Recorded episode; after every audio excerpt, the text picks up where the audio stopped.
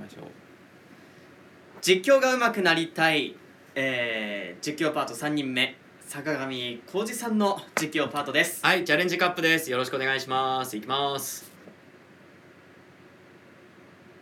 スタートしました2番メドーラーク好スタートその外からはスーパーマックス押してプリメラアスール先手を伺いますその外からはマイネル・ミラノも先手を伺います4番手には里のクロニクルその後ろ11番ジョルジュ・サンクレッド・ソロモンデニムルビーブレスジャーニーは後方からの競馬です各馬1コーナーへと向かいます先頭はプリメラアスール2番手にはマイネル・ミラノ3番手にはわずかに里のクロニクルでしょうか各馬1コーナーから2コーナー中間先頭はプリメラアスール2馬身離れてマイネル・ミラノが2番手3番手にはレッド・ソロモンその後ろ1馬身里のクロニクル半馬身離れて内にスーパーマックス1馬身離れてジョルジュ・サンクといった展開です少し馬群が切れて2馬身3馬身離れてブレスジャーニーその外からマサハヤドリームがスルスルと前へ上がってきています2馬身離れてモンド・インテロさらに2馬身離れてデニムルビーですが少しポジションを上げてきました 1000m は59秒9というタイムです後方2頭はメドーラークと西のジャーニー縦長の展開になっています各馬3コーナーへと向かいます先頭はプリメラアスール半馬身離れてマイネル・ミラノ少し差を縮めてきました1馬身離れて12番レッドソロモン11番ジョルジュ・サンクもスルスルと上がって内にはま里のクロニクル各馬3コーナーから4コーナーカーブへと向かいます外からデニムルビーが上がってきましたその後ろモンドイントロブレスジャーニーも上がってきている各馬最後の直線へ入りますここで先頭はマイネル・ミラノに変わりましたマイネル・ミラノ先頭その外からさ里のクロニクルそしてデニムルビーも外から強襲さあここで里のクロニクル先頭に変わったかデニムルビーとの叩き合いです外から2頭モンドインテロブレスジャーニーも来ています里のクロニクル先頭デニムルビー里のクロニクル里のクロニクルここで1着でゴールイン2着はデニムルビー3着は黄色い帽子モンドインテロブレスジャーニーのどちらかでしょうかっていうはいあーどうでしたそうご自身ではあのこれめっちゃ練習したんよはいはいはいはいせやからあのやっぱりあのやってると覚えてしまう部分があるからそうですよねどうにかそれその怠けないように怠けないようにその次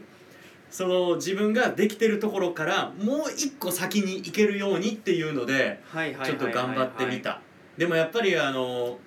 同じレースをその同じ日にうん何回も練習するとうんあかんねんなっていうのにちょっと気づいただからこれはちょっと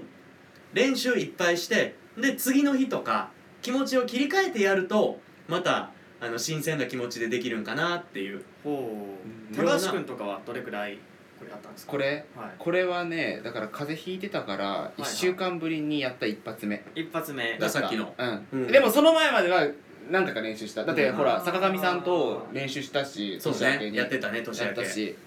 なるほどそうですねうんでも何回もやっぱ練習するとパターンはもう完全に覚えちゃうからそうなんですねだからその日にちを変えて取り直すっていうのは僕は全然ありだとなん思うかかそなのもうあ一り回でやすね今改めて聞いてて思ったか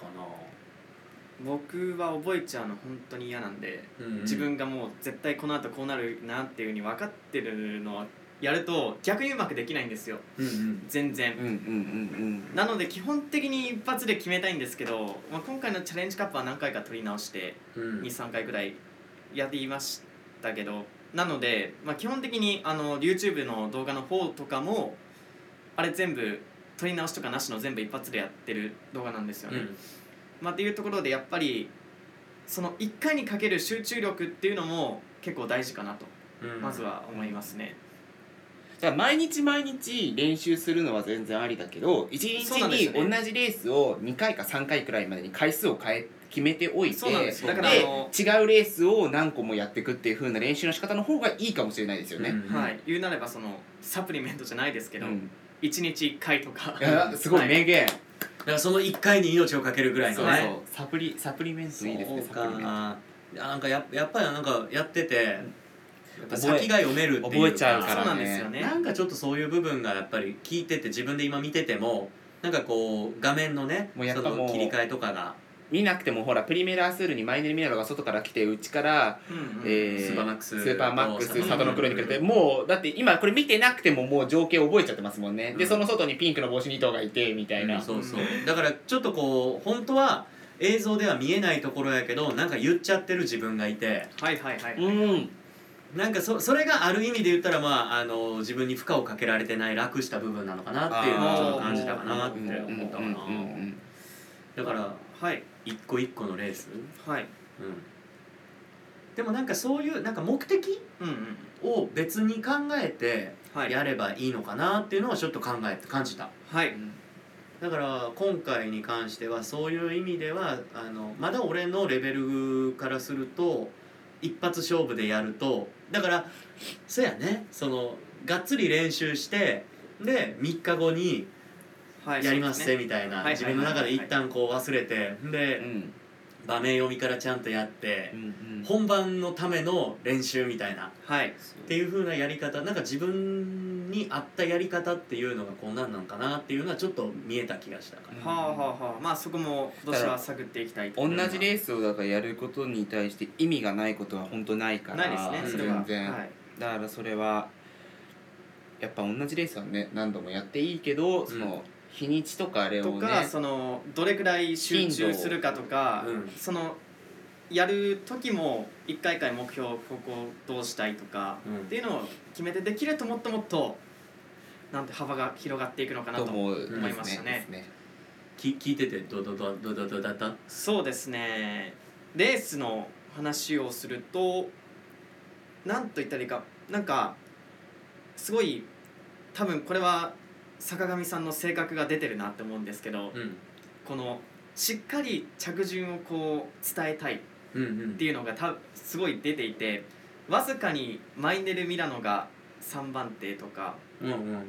ていうところとかあとはスタート直後に3番手集団広がったじゃないですか8枠の2と、うんうんマイネル・ミラノと4番のスーパーマックスっていうふうになった時に、そこでもわずかに里のクロニクルが3番手あ里のクロ間違えました里のクロニクルが3番手わずかにって言ったんですけどそこはもう横に広がっているんで、うん横にここは4と3番手の一戦とか行っちゃった後に場面をこうバーっていっはいはていけば、いはいもう少し楽な感じで次もこう目線を移すことができますし。うんうんそうですね言葉一つで追い方も変わってくると思うので、あー次のつなげ方もそうってことよねそうですねなんかなんかで気になっちゃうんよね、なんではっきりここで決めずにみたいな、うんうん、わずかにとか当地ではあまり使わないで、うんちょっとこうまあ言い方悪いですけどちょっとこうぼやかしながらごまかしながらごまかしながらやっていくのも大事だと思いました、うんうんはい、ちょっと広がって、はい三番手集団集団広がってとそうでか、すねはい3番手集団一戦となってスーパーマックスサとトノクロかニクル外からはえっ、とそうですねあのピンクの帽子ジョルジュ・サンジトョリルージとュ・サかンですク、ねレッド・ソロモンズって言えでば、後ろからこう何かが上がってくれば、うんその馬に対して例えばそれがなんだろう、まあ、このレースで言ったらマサハヤドリームとかがその一覧にもし上がっていったとしたら、うんこの4頭広がってってその4頭いた後にこの一覧にマサハヤドリームも上がっていきましたとかうんうん加わっていきましたとかうんいうことができてこう次にどんどんこうつなげていくことができるので、うんうんうんそうかなんか細かいところをちょっと見すぎてる部分があるそうなんですよね、うんうんうんはい、うーんああなるほどなだからその細かい部分を追いすぎるがためにやっぱ、あの実況できてるその馬を紹介できるじゃないけどその頭数の部分がその前の方に集中しちゃってるっていうのうがんうん坂上さんの特徴かなっていうのはやっぱ聞いてて思いましたね。あのうん1コーナーから2コーナーにかけての時もそうだし、うんあのゴール板前を通過した時にもう一回1コーナーから2コーナーにかけての先段が決まった決まる前にゴール板前を通過する時にその前のことを3番手争いのことを丁寧に言い過ぎたがためにもう一回先頭に戻らざるを得なくなっちゃってうんた状況だったかあら。ちょっと感覚が悪くなったというか言い方、うん的になんというかもう少しそうですねそこをもう少しゆとりを持ってできればあの2コーナーのアングルに戻った時にうんいけたのかなと思いました、はい